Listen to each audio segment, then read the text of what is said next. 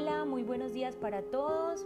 Hoy estamos nuevamente eh, con nuestros devocionales. Mi esposo y yo muy felices de compartir con ustedes en esta mañana la palabra en Hechos 11 del 1 al 18, que titula Pedro explica su comportamiento. Los apóstoles y los hermanos de toda Judea se enteraron de que también los gentiles habían recibido la palabra de Dios.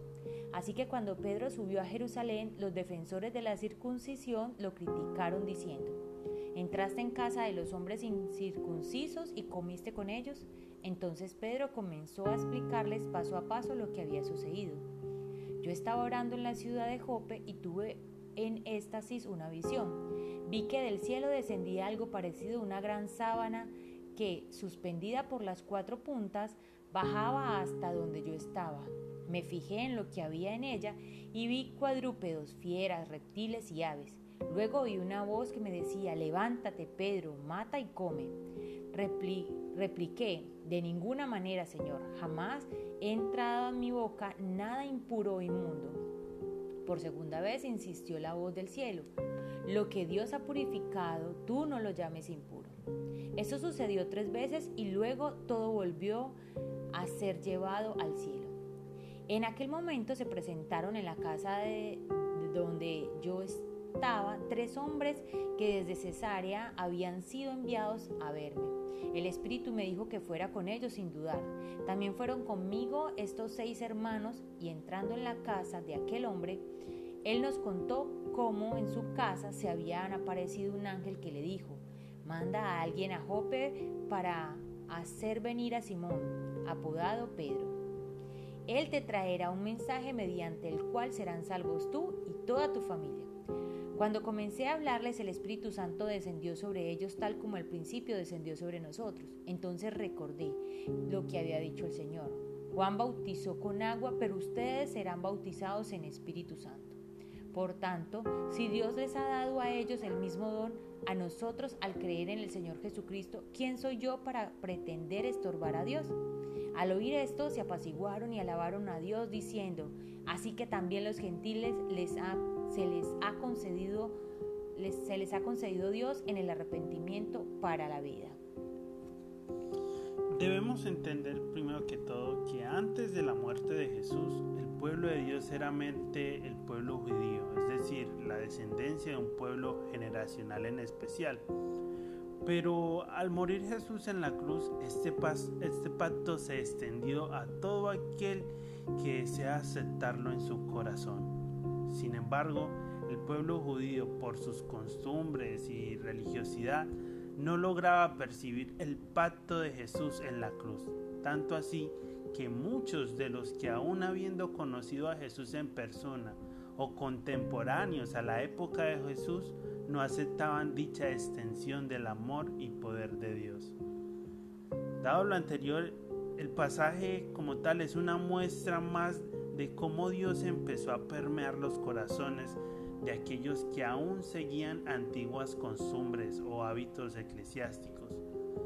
Y es que la realidad todo aquel que decida aceptar a Cristo en su vida y en su corazón terminará siendo transformado a tal punto que reconocerán su mal actuar y verán la misericordia y benignidad de Dios. Por eso, inundados en sus malas en sus costumbres, Cuestionaron a Pedro por haber ingresado a la casa de un gentil, pero la pregunta entonces es, ¿cómo esperan cumplir la gran comisión, es decir, llevar el mensaje de Dios, predicar el Evangelio a toda criatura sin tener contacto con los gentiles? Irónico, ¿no?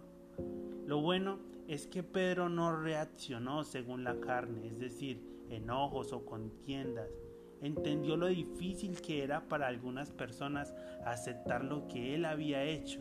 Él mismo había luchado consigo mismo antes de ir a la casa de este gentil y lo podemos ver en Hechos 10:28. Así que entendía bien las acusaciones que recibía por sus acciones. Y no estamos tan lejos de este escenario. Muchos de los, de los no creyentes aún están lastimados por costumbres eclesiásticas que nada tienen que ver con el amor, compasión y benignidad de Dios para con todos. ¿quién soy yo para pretender estorbar a Dios? Esta es la pregunta que se hizo Pedro, tratando de explicarle a la iglesia que le estaba cuestionando, que cualquiera sin importar qué o quién es merecedor de la salvación y aún más de tener lugar en la mesa de Dios Padre. Pues ahora bien, déjame decirte que tú y yo somos aquel gentil de quien Dios tuvo misericordia y está en nuestras manos no solamente el cumplimiento de la gran comisión, sino también de llevar a todos aquellos que se sienten no merecedores del amor y perdón de Dios. Y al igual que este pasaje, en el versículo 18, terminaremos alabando a Dios por su misericordia y poder, porque no hay nada más grande que nos podamos imaginar. Queremos entonces en esta mañana dejar la pregunta, ¿cómo actúas tú ante las acusaciones? Vemos en Pedro un gran ejemplo de cómo respondió con amor y con paciencia y aún detallando lo que había pasado, explicó a aquellos mm, apóstoles o personas que le criticaban lo que había sucedido. Oramos entonces en esta mañana para que Dios traiga revelación sobre cada uno de nosotros, para que Dios traiga ese amor, esa paz y esa paciencia para poder expresarnos a los demás. No debemos ser egoístas ante lo que Dios está haciendo en nuestros corazones. Recordemos que aún desde el Antiguo Testamento Dios expresaba que Él iba, que, que su mensaje era para todas las familias de la tierra él no hacía excepción de personas. Él no estaba limitando su amor y su misericordia o todo lo que Él tiene en promesas para nosotros a cierto grupo de personas. Él nos dice en su palabra que todo aquel que en Él crea, que todo aquel que le busque, sí, será salvo y será merecedor de lo que Él tiene para nosotros. Así que en esta mañana tenemos todos la invitación de llevar esa gran comisión. No importa si tienes dos días de haber llegado a la iglesia, dos años o más. Simplemente deja que el Espíritu Santo, así como Pedro se dejaba usar y se dejaba eh, envolver por lo que el Espíritu Santo ponía en su corazón, nosotros también lo hagamos así. Cerremos nuestros ojos carnales y nuestros oídos carnales y dejemos que sean los espirituales los que nos lleven a ser instrumentos útiles en las manos de Él. Damos gracias a Dios en esta mañana por permitirnos este tiempo, por darnos esta palabra y por poner en nuestro corazón un corazón nuevo, un corazón limpio y un corazón que le ama. En el nombre de Jesús, amén y amén. Amén. Feliz día.